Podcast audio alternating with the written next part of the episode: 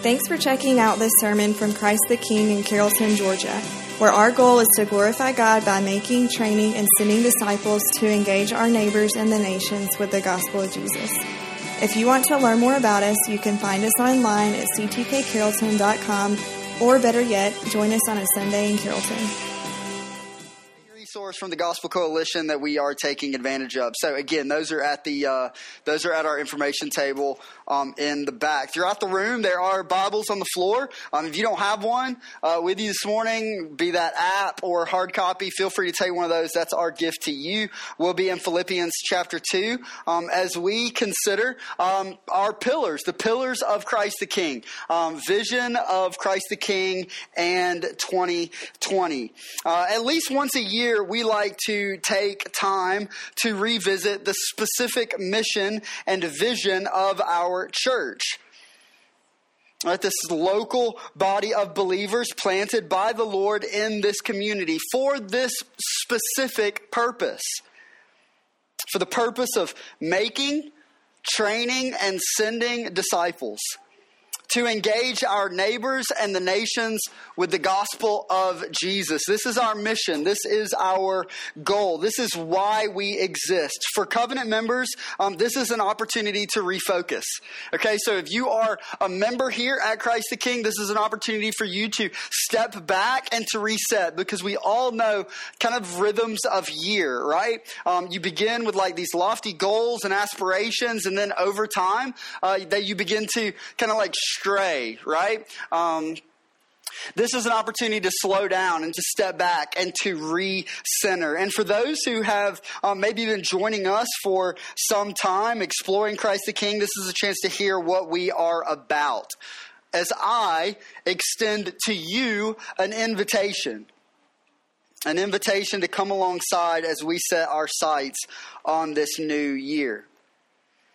All Christians all Christians, each of us, are called by God to engage in gospel ministry. Now, I want you to think about the implications of that statement. All Christians are called by God to engage in the work of gospel ministry. A work that is assigned not to professional Christians alone right? We tend to hear statements like that and go, well, I'm just like a normal, like, person. I'm not a pastor, like, I'm not on church staff, I'm not a full time missionary. And so, therefore, there is certainly, right, there must be this, this, this order, right, this hierarchy of what percentage of one's life is given to the work of gospel ministry.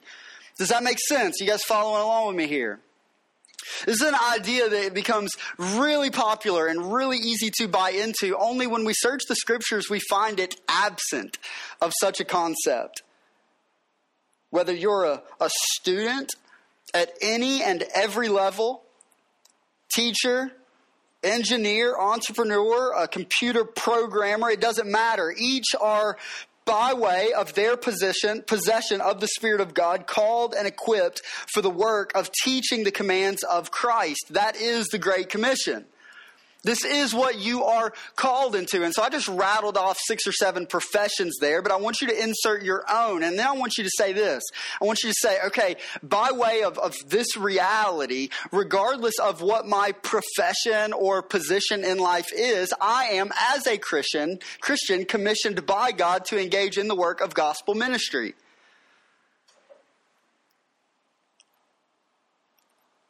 As a church, our desire is to come around a series of pillars. A series of, of pillars that we believe assist in providing structure for our cooperation in accomplishing this mission. As members, the goal is to work together in unity, knowing that we can accomplish more as a body than we can alone. And so this morning, as we close out 2019, we find ourselves exploring Paul's letter to Christians in the Roman colony of Philippi for the purpose of encouragement. That's why Paul is, is writing. That's why Paul is penning what Walt has already read for us this morning. Paul, the apostle, is extremely committed to this group of people. And we know this to be true by way of the contents of his letter as well as his history with them. As this group of people make up the first church that Paul planted in Europe, recorded in Acts chapter 16, verses 6 through 40. But the relationship is much deeper than that. You see, it's one thing to say that Paul is committed to this group of people. It's a whole nother other it's a whole nother thing when we understand the commitment of the people to Paul. The Philippian Christians are invested in Paul. After all, it's the generosity of these people in sending a financial gift contributing to Paul's ability to care for himself while imprisoned that led to his return correspondence. He sends this letter not primarily, but, but certainly an element of this is in response to the Philippians sending this gift to support and love him.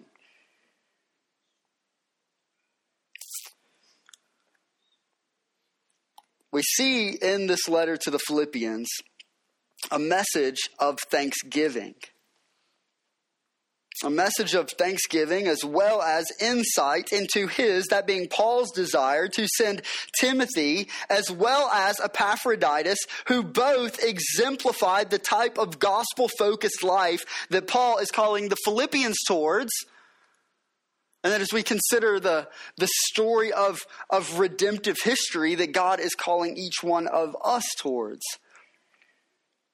Above all is Paul's exhortation towards commitment and passion for pressing on. When you look at Paul's epistles to the Galatians and Ephesians alongside this one, there is a noticeable difference and that there are no real troubles that Paul is addressing through his writing here. There are various times in which Paul writes letters to address specific issues taking place in the life of the church, right? Life before text, right? Life before email. Hey, I love you guys. I care for you. What in the world is going on in this region and what has happened to the church? This is the way that Paul oftentimes writes. However, as we consider his letter to the Philippians, there are no false teachings to correct or leadership issues to speak against. Instead, the apostles' call is to live first and foremost as citizens of the kingdom of God. I want you to consider that because, again, we are parachuting into Philippians chapter 2 this morning. It would be, it would be neglectful for me to not provide for you some degree of context as to what Paul is doing here. In a, a whole, as a whole, Paul is encouraging the Philippians to live as citizens of the kingdom of God, to look to the gospel, to define purpose and direction, to look to the gospel and the identity of the Christian as a son or daughter of God to inform how one lives. If we consider the whole of the letter, we can say this yes, things are going really well. Paul talks of this.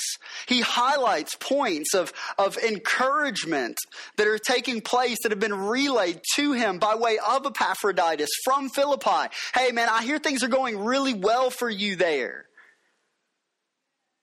uh, here in, in, in, in the work that's taking place through the lives of, of each one of you that the Lord is most faithful. However, Paul's encouragement is this do not slow down.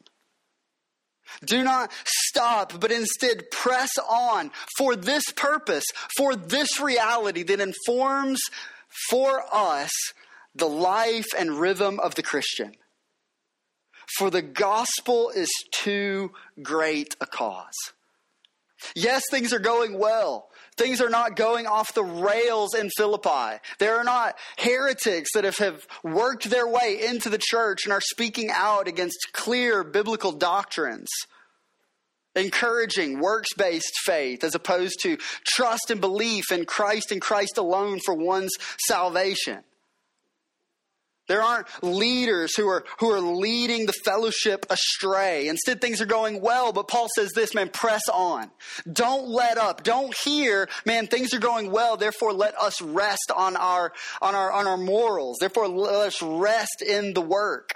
Instead, keep going. Why? Well, because the gospel is too great a cause.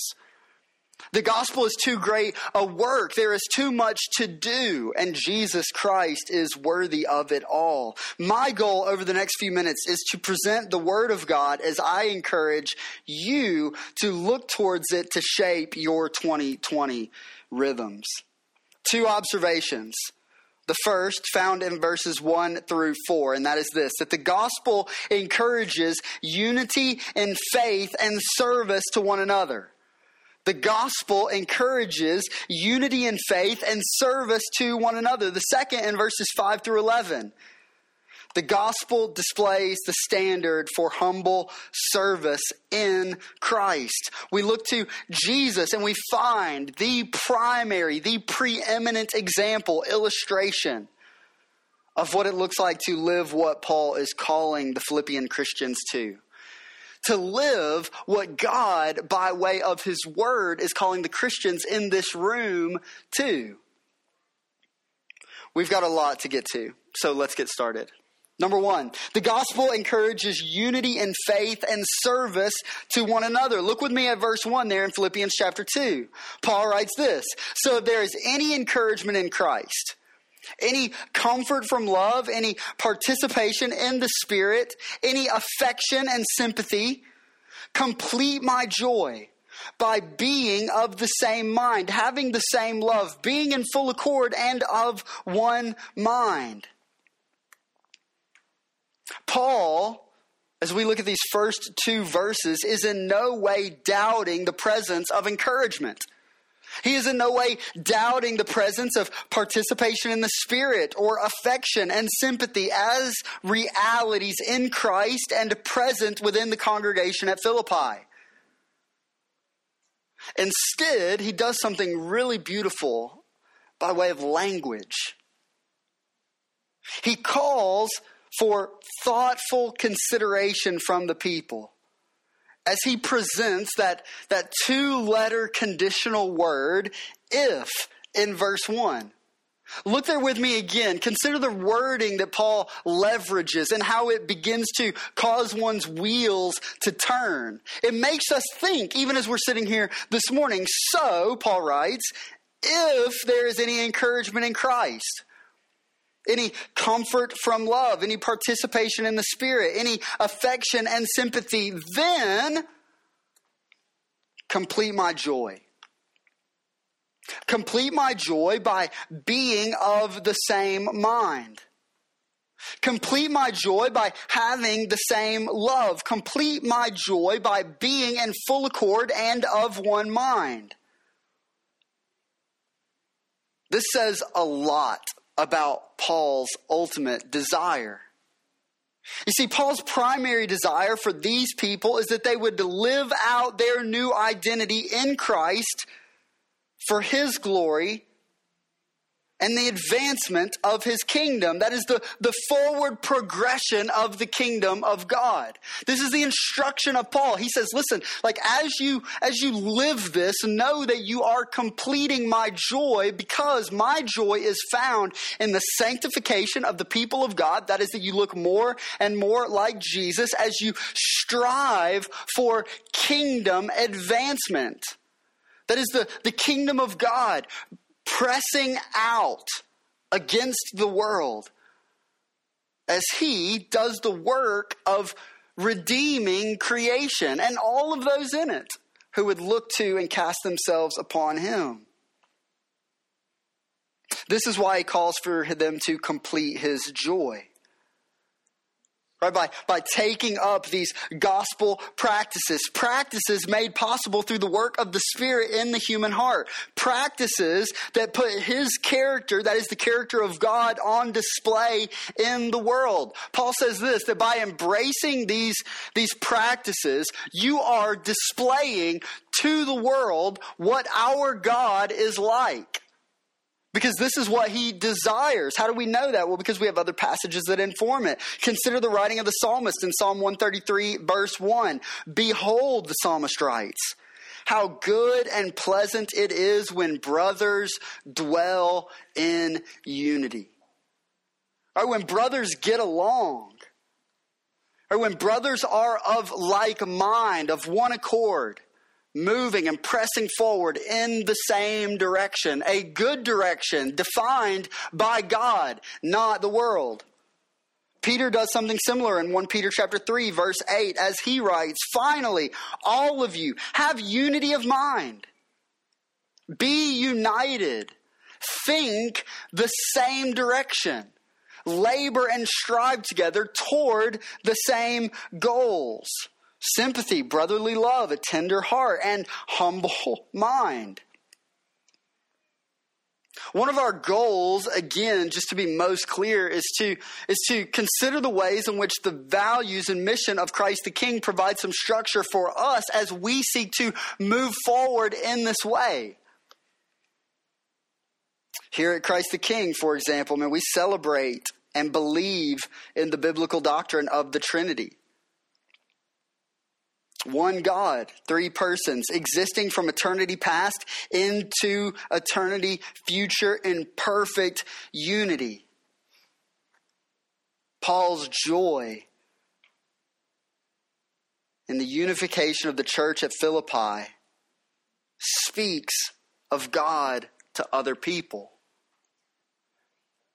The, the psalmist encourages uh, brothers to dwell together in unity because there is this recognition that as we do so, we are saying to the world outside, this is what God is like. Right? As, as Max Smith and I dwell together in unity. As Anna Montgomery and I dwell together and, and, and strive moving forward in unity we are able to, by way of our relationships and our connection, say to the world around us, this is what God is like. This is, this is who God is. God exists in and of himself within, within, within the Trinity in perfect unity. If that's true, then what does it say when there is a, a, lack of unity, when there is division within the body, when there is division among Christians? What does it say if, if, if Walt Green and I are at odds with one another? If there's disagreement? If we're not of, of like mind, of one accord, what does it say to the world around? Well, it says, man, there is disunity within God Himself because this is His bride and He is perfecting her, and we are a work in progress. We are certainly a work in progress.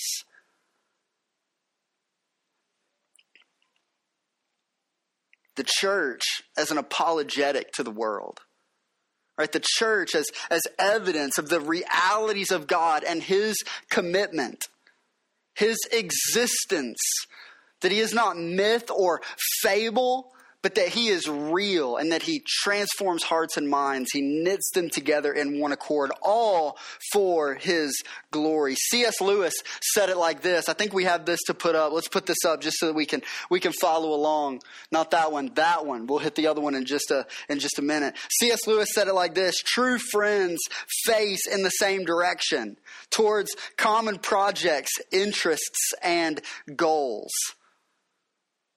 True friendship true friends moving together in the same direction in one accord. So what Paul is encouraging for the church at Philippi. You're doing this, but continue doing this. Press on, lean in, embrace practice, live intentionally, knowing that it speaks of the goodness of God. In the miracle of new birth, John Piper writes, God removes both the hardness of the heart and the darkness of the mind. The word of the gospel penetrates the mind and the spirit penetrates the heart so that in the same instant, the heart is freeing the mind from blindness. And the mind is fueling the heart with truth. And we are born again. And then listen to what Piper writes here. He says, Our minds and our hearts become new together. Man, how important is this point? It is most important. It is massively important. New birth informs the call. New birth informs the call from Paul to the Philippians. Apart from that, his instruction would be void of any opportunity for application. It would be like this it would be like me employing you to hang the stars. To count and to number them, to, to name them. It would be impossible. Apart from new birth, the unity that Paul is calling for the church at Philippi to persist in, to continue in, would be an impossibility. Apart from new birth, the unity that I am encouraging you toward this morning would be an impossibility. I mean, we have too much that is different. Caring for different things and passionate about different things. How in the world are we to be unified, all of us unified, moving the same direction? Apart from the work of the gospel, you are right, man. We are in a terrible mess. Oh, but the gospel transforms our hearts. The gospel transforms our mind. The word of God informs. And now we, as a new creation, citizens of his eternal kingdom, link arms together and move forward. For what? For God's glory and the progression of his kingdom. A unified force.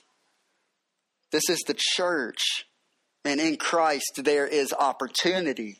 Look at what Paul writes in verse 3. He says, Do nothing from selfish ambition or conceit, but in humility count others more significant than yourselves. Let each of you look not only to his own interests, but also to the interests of others. What does it look like to apply what Paul's talking about here? Man, Paul here is, is, is, is calling individuals to put on Christ. Right, to put on Christ, to, to wear Christ. In the same way that I got up this morning, right, and rubbed the sleep out of my eyes, as many of you did. Right, brushed my teeth and, and threw on a, a brown sweater, right? Paul is encouraging the people of God to put on Christ. There's this, this action, there's this participation, there's this intentionality. Every day, one waking up and putting on Christ.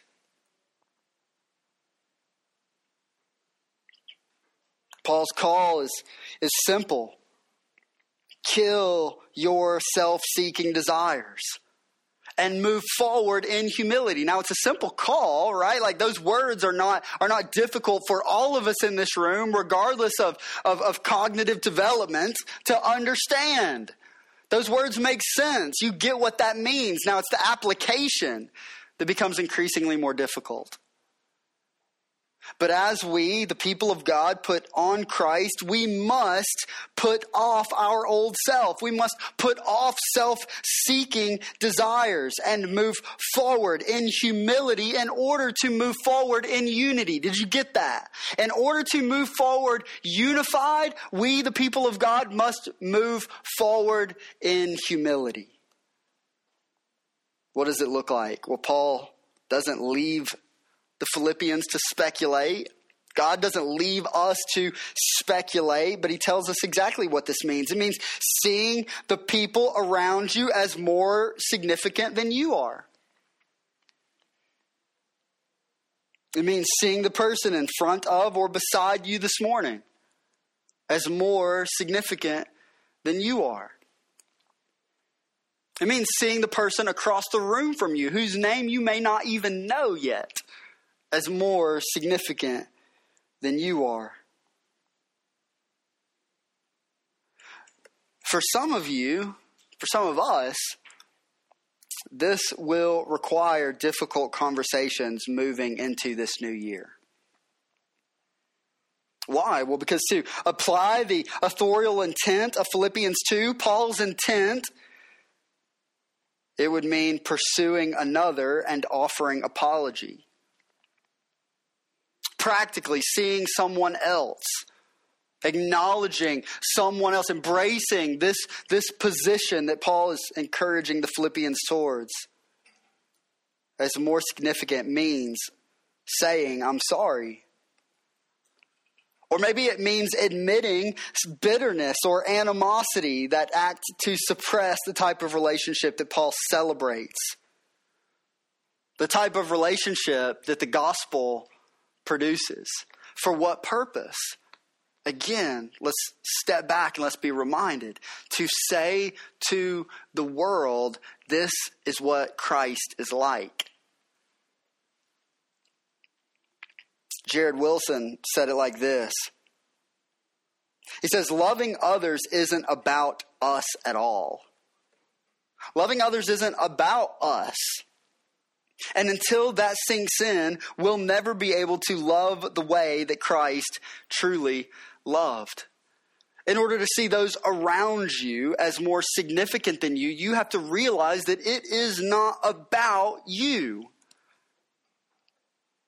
Ouch. is everybody okay? It's not about you. It's not about your it's not about your preferences. It's not about whether you were whether you were right. Instead, it's about it's about loving the way that Christ loves in an effort to display to the world what Christ is like. The gospel encourages unity in faith and service to one another. Not only that, but as we have alluded to, the gospel displays the standard for humble service in Christ. Look with me at verses 5 through 11. Paul says this Have this mind among yourselves, which is yours in and of yourself, because of who you are, because you're so wonderful. No, that's not what he says at all. He says, Have this mind among yourselves, which is yours in Christ Jesus.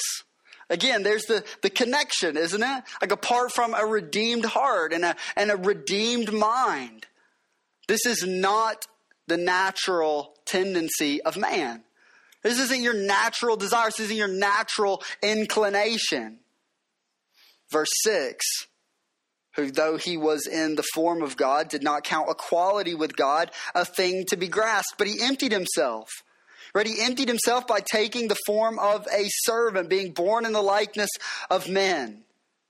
And being found in human form, he humbled himself by becoming obedient to the point of death, even death on a cross. Christ, our King, lays aside certain divine rights that he possesses as the King of creation in order to enter into our world and rescue us. Merry Christmas, right? It sounds like we're at Christmas again. It's not we just put the tree up, right? We just put the tree up, put the ornaments back on, the lights are on, the presents are under the tree. We're back at the incarnation. That's what Jesus does, what Jesus says by way of his entrance into the world.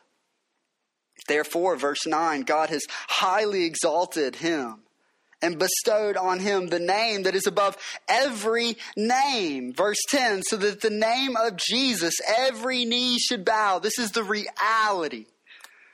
And every tongue confess. Heaven and earth and under the earth that Jesus Christ is Lord to the glory of God the Father. God is most interested in this realization, this comprehension of His glory extending out into the world, isn't He? I mean, you think back to, to creation. This is God's desire in creation, right? He, he forms man, right? And woman, and he gives them dominion over the garden, and he commissions them to like be fruitful and multiply as mirrors, those reflecting the character of God, to be about the work of creating more mirrors of his character. Why? Well, because he is committed to filling the earth with the knowledge of his glory. This isn't a new plan. This isn't a New Testament plan, but it's a, as I heard a brother say last week, it's a two Testament plan. Right, God filling creation with the knowledge of his glory. He does this now as he rescues the rebellious through Christ.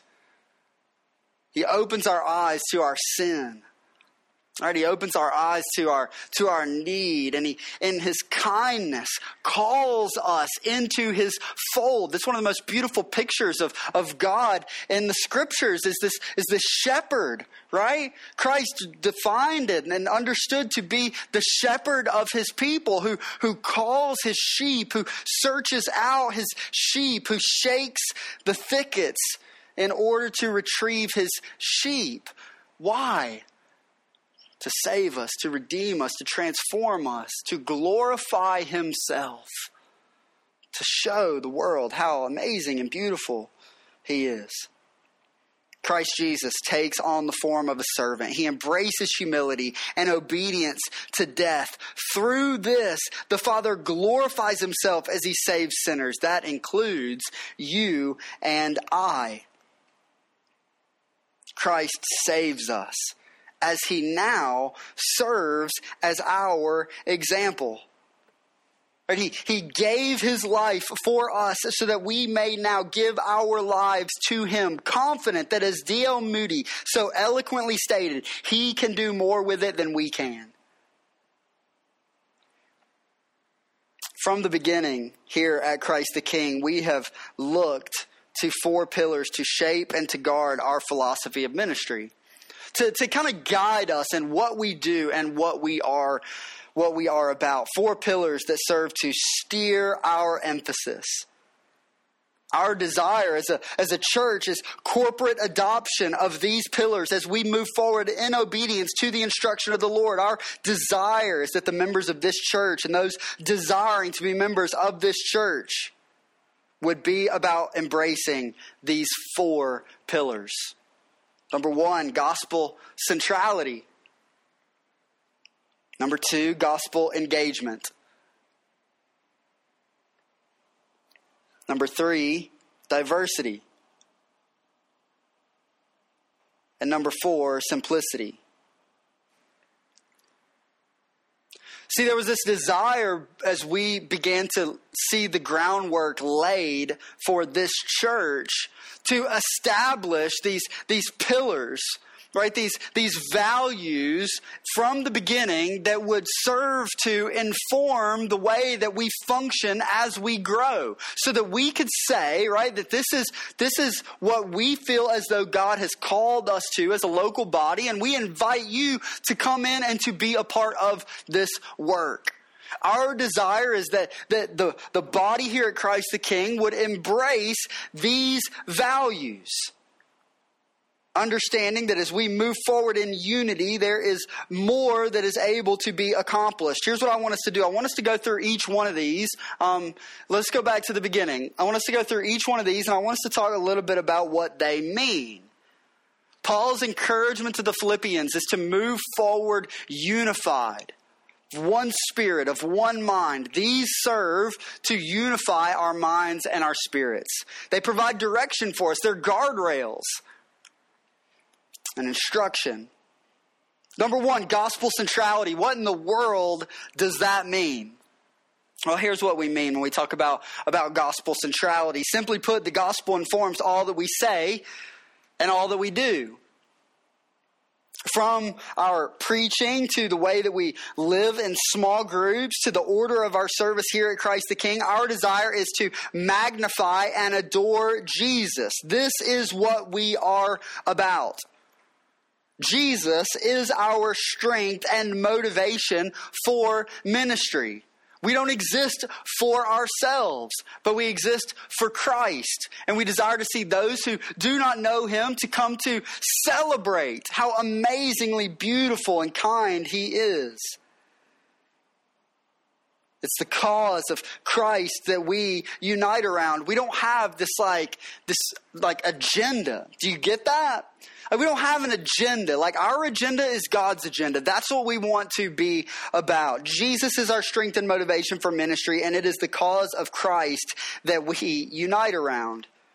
It is the glory of Jesus that we rally for, not simply here, though especially here, but out there in the world, in conversation, gospel centrality, in relationship, gospel centrality, in our decision making gospel centrality.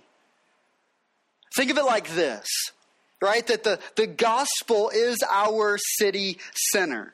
We're kind of familiar with the way that cities work, even though we live in a, in a, in a small, very eclectic college community right that there are these centers that there are these hubs and in these in these centers and in these hubs life happens right? There's there's there's art and there's gathering and there's relationships and there's conversation and there's music. And and in, in these centers life just seems to happen. Things grow and they flourish. Man the gospel is our city center. It is our downtown. Everything revolves around the gospel, the good news that our God has entered into the world to live the life that we would not live, to die the death that we would not die, to purchase for us a reward that we did not want, but one that is alone capable of bringing the satisfaction and joy that we search for. We are about gospel centrality. We are about gospel centrality as a church. But our desire is that you would embrace gospel centrality for your life. That's where the transformation happens. That's where the transformation of our communities and our, and our homes and our schools and our workplaces happen as you embrace gospel centrality in your everyday life. Here this morning, we're coming and we're refocusing right? Because it, again, it becomes so easy to just go about daily rhythm that you lose sight that that's what it's all about. It becomes more about a paycheck or just like surviving. And I get it, man. Like, I get it. Life is hard, and everybody's having a bad time, right? This is an opportunity to refocus. The gospel has changed us. The gospel transforms us. Jesus takes captive our affections and he makes them something new so that we can be about the work of, of centering our lives on the gospel. Jesus has done the work. Now let us move forward in obedience. What does it look like in your, your place of employment? What does it look like as you as you talk and engage with your boss or your coworkers or your professors? What does it look like as you like try to figure out what you're doing, like with your life? Anybody about that in this room? Like certainly. I have no idea what I'm doing, right? Here's a great place to start, all right? Not monster.com, right? But instead with the gospel. Right? To start with the gospel and to say, God, what do you desire from the life of of your servant? What do you desire from the lives of your people? Are we together? You guys getting this? Have, I, have we got the point? Amen. Let's move on to number two. Gospel centrality, that's where we begin. And then we move forward into gospel engagement. What does this mean? Well, to individually and corporately engage our community and the world with the message of Jesus. We do this in a couple of ways, right? We, we make disciples. Well, what does that mean? What does that look like? Well, in order to be about the work of making disciples, there is a real need to familiarize ourselves with, with the message of God to the world, right? So, like naturally, like we must be a people of the book. We love the book. I mean, I've already this morning, and by book, I mean Bible, just to catch us all up. We're not talking about the Harry Potter series here, right? We're people of the book. We love God's word. Already plugged this morning, like our Bible reading plan, encouraged you, man, be, be about like eating and feasting upon the word of the Lord this year. We got to know God in His Word to be about the work of making disciples. We've got to identify and be willing to enter into, at times, potentially awkward conversations.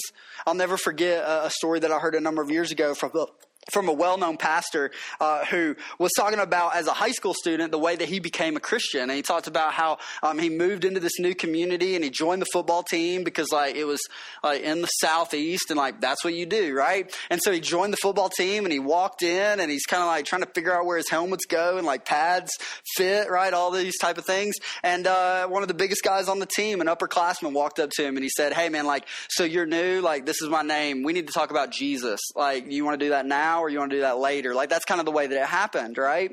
And he goes, man, it was just incredible. It's so bold. And like, dude became a Christian. Like the Lord's now using him to like make more and more disciples, like a massive number of disciples, like in the United States. You're willing to enter into awkward conversations when you embrace gospel centrality and gospel and engagement. And you understand these things drive and inform the way that we live. You just go, all right, man, like, it's going to be a little bit awkward sometimes, but like I'm totally on board. I'll wear that hat. I'm totally cool with it gospel engagement, making disciples, and planting churches. We are a church plant. We're a three year old church plant, man. And here's what we are committed to we are committed to like healthy, natural, organic growth. What does that mean? It means that we aren't like shooting rockets right off over the church every Sunday morning. Like it's just not happening. Here's what we're encouraging the people of God that are a part of this local fellowship to be about. Man, go out and live the incarnational missional life. You've been saved, you've been rescued, you've been set free. Now you go into your spheres and you share the news of what Christ has done for sinners. Gospel engagement. We desire to, to, to, to advocate for the planting of healthy churches that desire to see Jesus made much of, the desire to see the lost be saved by way of the power of the gospel. We are all about the everyday things of life with gospel intentionality. I'm trying to sell this to you. Are you getting it? Like maybe I should have wore like a used car salesman suit this morning. Like I'm selling this to you. Be about the work. There's a real tangible need for restoration here in our community. A.W. Tozer said it like this He said, Modern Christians hope to save the world by being like it, but it will never work. The church's power over the world springs out of her unlikeness to it, never from her integration into it. There's a sign in Portland, Oregon that's uh, that's really familiar. It's painted on this black wall and it's big white letters and it says "Keep Portland Weird." Have you seen this before? It's kind of like iconic. Like if you go out west or to Portland, I mean, you got to go get a picture in front of the sign. Simon Shoemake knows what I'm talking about. Here's what we're saying, right? That, that, that there is a, a real desire to keep Christianity weird, right? That, that we are a unique people sent into a broken world. That God commissions us and strengthens us and sends us to proclaim the gospel in order to like make more and more people weird. It's really, it's really incredible. It's really beautiful. Number three, we're working through these quicker at this point, so hang with me. Number three, diversity. I mean, it's our desire to mirror heaven by having members from all backgrounds generational, gender, ethnic, socioeconomic diversity, all things that we desire. This has been a point of emphasis from the beginning for our church. We live, whether you realize it or not, in a diverse community, and we believe wholeheartedly in the gospel's ability to transcend potential barriers to friendship and connection as people people from all backgrounds unite around a common love for Christ. That was a mouthful. Here it is in short. There's a lot of things that are different about us, but we have the most important thing in common. For some of you in this room, you have more in common with the person next to you or on the other side of the room from you than you do with your own parents. Why? Well, because you're both Christians.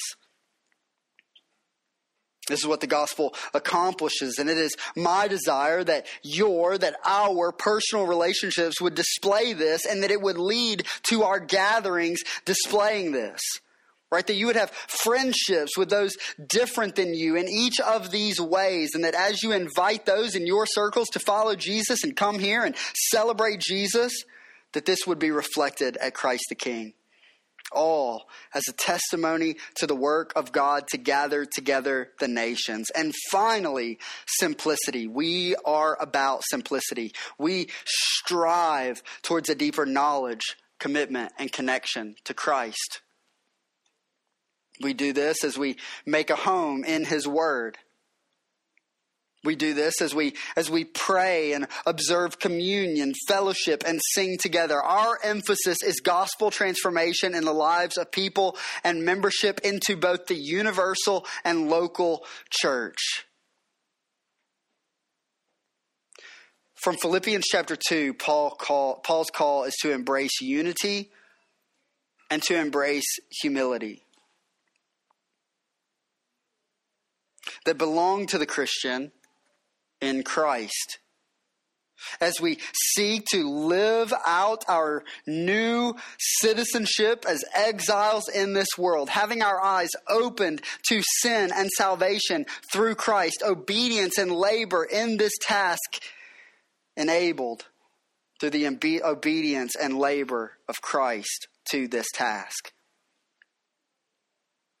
So here's the question that we kind of begin to close with, right? What does it look like for you? What does it look like for you and your family? What does it look like for you and your friends to adopt this mentality in this next year? This past week, I read a, a, really helpful article by a man named Daniel Darling, who works as the Vice President of Communications at the Ethics and Religious Liberties Commission where he talked about approaching Christ in the new year because we are on the precipice of a new year, aren't we? And it's a big one because we're like, 2020, all the people selling glasses for New Year's Eve get that this is a really big one, right? In his article, he emphasizes four ways that the Christian can um, engage uh, in greater consistency with Christ in the new year. He highlights four. I'm going to give you a little bit more detail for one, but I'll give you all four of them. Um, he says, number one, remember the faithfulness of God. As you go into 2020, man, remember that God is, is faithful. Number two, repent in order to refocus on Christ. Call sin sin, turn from it, and look to Jesus. Number three, um, renew. And number four, rest. I want to focus in on um, renewal in an effort to drive home our point and what I believe to be Paul's point this morning. Daniel writes this of, of the call to renew. Renew in 2020. I think the article is actually from 96. Not nearly as cool, right, when you consider the way that lays out. He says this He says, the new year should be a time of renewing old commitments like marriage and, and family and church. Before we begin grand plans to lose weight or develop a new skill, good, goals, right? Let's begin by renewing the core commitments that we already have. Our most vital work is what we do within the walls of our homes, loving our spouses and raising our children in an atmosphere of, of godliness and grace. We live out the gospel best when we live it out in the daily rhythms of repentance and forgiveness with loved ones. We must reject the lie that says success requires abandoning family commitments. We should also renew ourselves to the faithful body life of our local Bible treasuring, gospel preaching church. The local church is the local uh, is, is the is the focus of God's mission in the world, where we gather in community to declare Christ's kingship each week, and where we work out our salvation in fear and trembling. Philippians chapter two, verse twelve, as it would have it, with brothers and sisters in Christ. Commitments to marriage, family, and, and church don't always look or feel significant. Now, this is the last part. I read all of that to get to this. You say, why didn't you just read that? Context, man. Context is important. He, he says this as he closes, but faithfulness in these core things over a long period is a radical, countercultural life. They form the habits of a disciple and show the world what it looks like to be a Christian. This morning, in the first 11 verses of Philippians chapter 2, Paul does an incredible work to paint a picture for us of what it looks like to live as a Christian, or what it means to, to be a Christian shaping and informing the desires of the Christian heart, a heart that has been so transformed. Perhaps you hear this this morning and you go, man, I got a major problem in that nothing that Paul has talked about and nothing that you have said um, is, is naturally or has been a desire of my heart. Man, what a, a glorious realization for you to come to.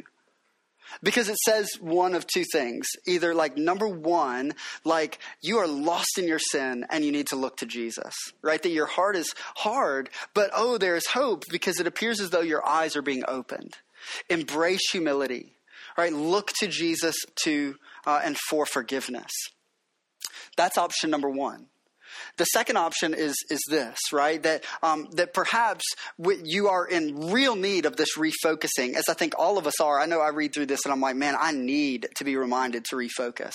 I needed this this week. Like I needed to be reminded of the of this the call to die to self and to put on Christ, to dwell together in unity, to move forward in mission. I needed that call. Did you need it too? I think that's the question that we have to ask. If you're here and you're going, man, I'm a Christian, but I'm not entirely sure what it what it looks like. Paul lays a a firm foundation for us this morning. He calls us to a type of life that, apart from the miraculous work of the Spirit, is an impossibility, or you can't do it. But then he says, "Great news! Like I, I have." All of this is, is personified and fulfilled in Christ. And so, so look to Him, right? And, and rely on Him, trust in Him to do the work of renewing our hearts and renewing our minds, uniting us together in this common bond as we move forward, desiring to see. Here it is. Let's close with this. This is what we're moving forward and, and out into the world with. Desiring to see the name of Jesus made much of. Jesus saturation in our community, Jesus saturation in our home. We are united in this task, we are united in this goal. Gospel centrality, gospel engagement, diversity, and simplicity. What a great reminder this morning as we move into the new year as to what we are about as the people of God. As the band comes to play, um, I want to pray. And in just a moment, we're going to come and we're going to take of the Lord's Supper, which we do every week. And this is a time of, of sweet fellowship for the people of God. This is a time in which we actually enjoy. This is really unique. And this is one of those keep Christianity weird things, right? Um, we are indwelt with the Spirit of God, He lives in us. And so as we come to the table, remembering what Christ has done for us on the cross, purchasing our souls. Remembering and, and being reminded of the, the reality of his bodily resurrection and his promise to return. We are, because the Spirit lives in us, enjoying, here it is, listen to this, is important divine fellowship with God. It's a taste, right? But because the Spirit of God lives within us, we are, in, in this strange way, like even now, feasting with God. It's incredible. It's a foretaste because we know one day, um, I, I, think maybe, I don't know what it's going to look like. Maybe there's going to be a longer table. I don't know. Um, but we're all going to be together and Jesus is going to be there, right? And this is, this is a foreshadowing to that. Um, but we enjoy an element of it now in that we eat with the Lord because the Spirit lives in us and we eat with one another. And so let's come unified enjoying the presence of the Spirit in the people of God and enjoying the encouragement that we receive as we take part of this meal with one another. This sets us on a trajectory to sing well. That's why we close with a song, because we have cause for celebration, right? So let's remember that as we come to the table, as we give our gifts, as we give our tithes and our offerings. God has been generous to us, and therefore we live generous lives.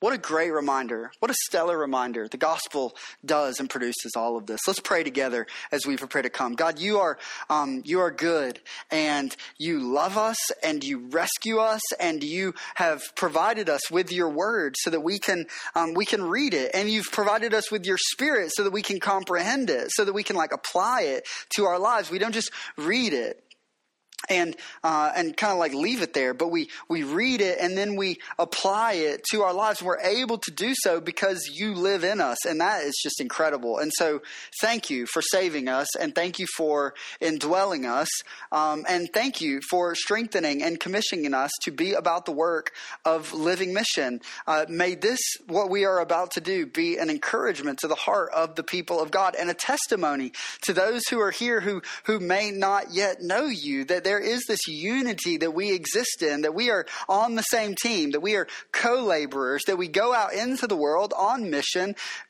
seeking to center our lives on the gospel, living this, this radical type of life with other people.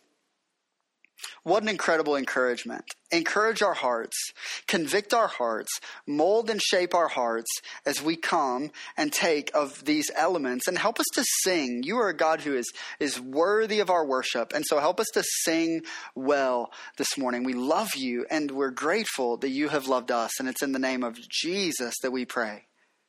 Amen. Amen. Would you come as we take of the Lord's Supper, as we give of our tithes and offerings, as we prepare to sing?